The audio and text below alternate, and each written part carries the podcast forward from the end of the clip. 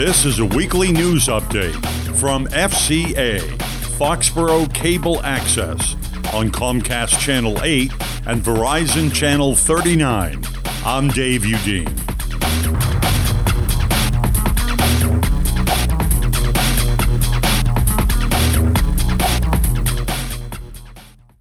The town of Foxborough said it is not liable for Sheehan's crimes.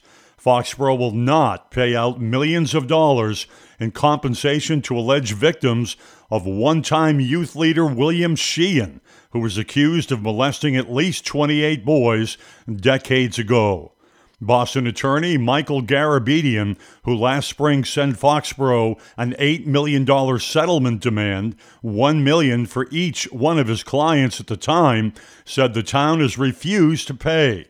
Selectman Chairman Lorraine Brue confirmed this week that the board has rejected Garabedian's cash demand but declined to comment further. Town manager Bill Keegan said, although the town is sympathetic to any injuries suffered by the victims, there is no indication that the town was liable for any of the alleged conduct of Mr. Sheehan that occurred more than 34 years ago. Foxborough Police and a representative of the Norfolk County District Attorney's Office visited Sheehan in a Florida nursing home in 2012, but were unable to arrest him because he was believed to have Alzheimer's disease.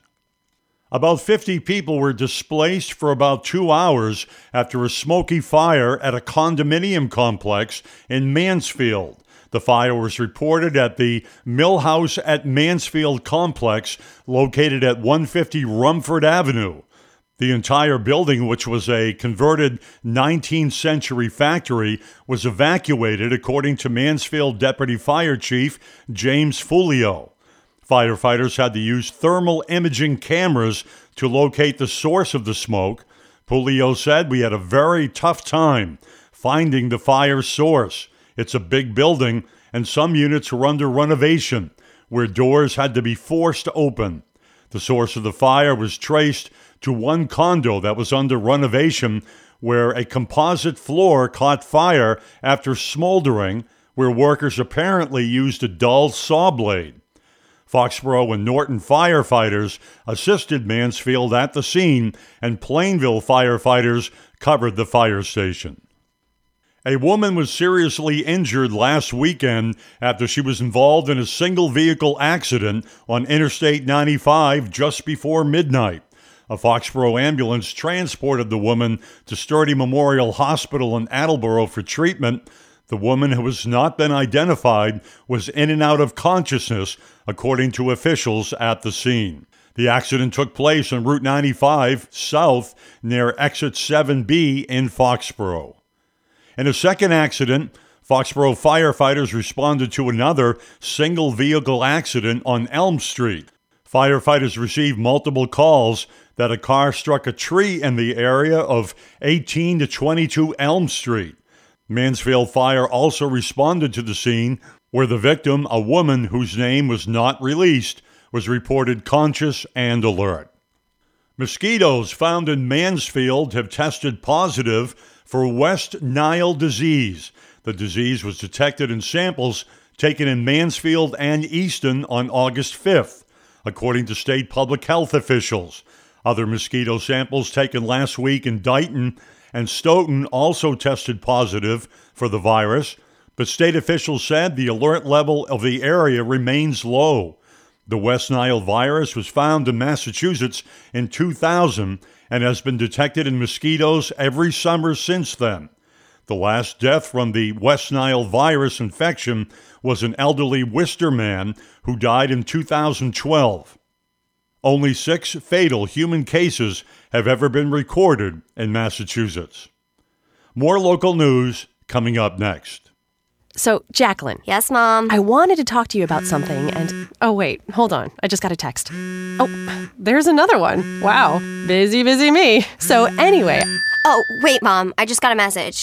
My friends keep commenting on my comment. Oh, there's another one. So many comments on my comment. Oh, I can't wait to watch TV tonight. Playoffs! Hey guys, check out my new video game. Pew, pew. Wait, Wait. Mom, what? What? Hold What'd on. you say? Wait a second. What? This weekend, unplug. Take your family to the forest. There's nothing in the world like experiencing nature firsthand. Trees, paths, bluebirds, streams. Getting closer to nature can get you closer to your family. To find the forest nearest you, go to discovertheforest.org. Brought to you by the U.S. Forest Service and the Ad Council. A grassroots campaign to raise $10,000 to repair the now closed Foxborough skate park has ramped up as a more general reminder of the need to repair and maintain town properties. Committee member Martha Slattery said, I'm tired of things rotting away in this town. For at least the second time in the skate park's history, park co founder, 29 year old Joe Earhart, and his friends have turned to private fundraising to repair the facility. Earhart reported that after 25 days, his skate park advocacy group has raised $2,449 through social and traditional media.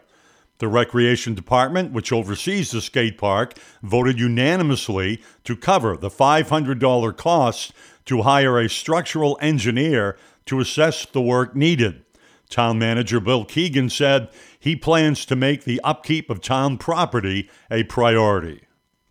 Groups on both sides of the casino debate have started their campaigns this week as voters are set to decide in November whether to repeal the state's casino law, which could have local impact. Penn National is pursuing an aggressive construction schedule at the Plainridge Park Casino on Route 1 in Plainville, the state's only licensed slot machine parlor. Penn National says it plans to begin taking job applications next month and hopes to open the $225 million facility next June.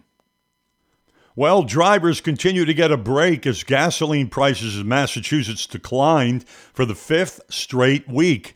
The price of regular gasoline has dropped 3 cents in the last week, averaging $3.47 per gallon, that according to AAA of Southern New England.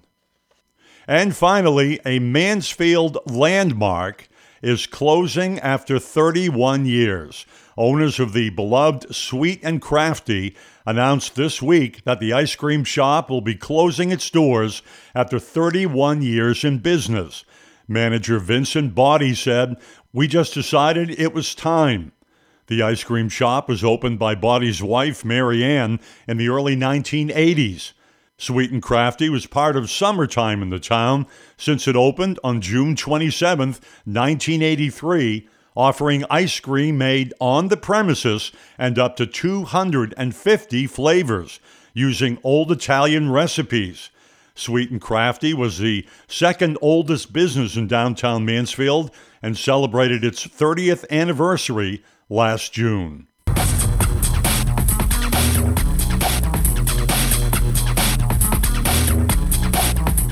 This has been a weekly news update originating from the studios of Foxborough Cable Access on Comcast Channel 8 and Verizon Channel 39. Content taken from various sources, including the Foxborough Reporter and the Sun Chronicle. This is Dave Udine.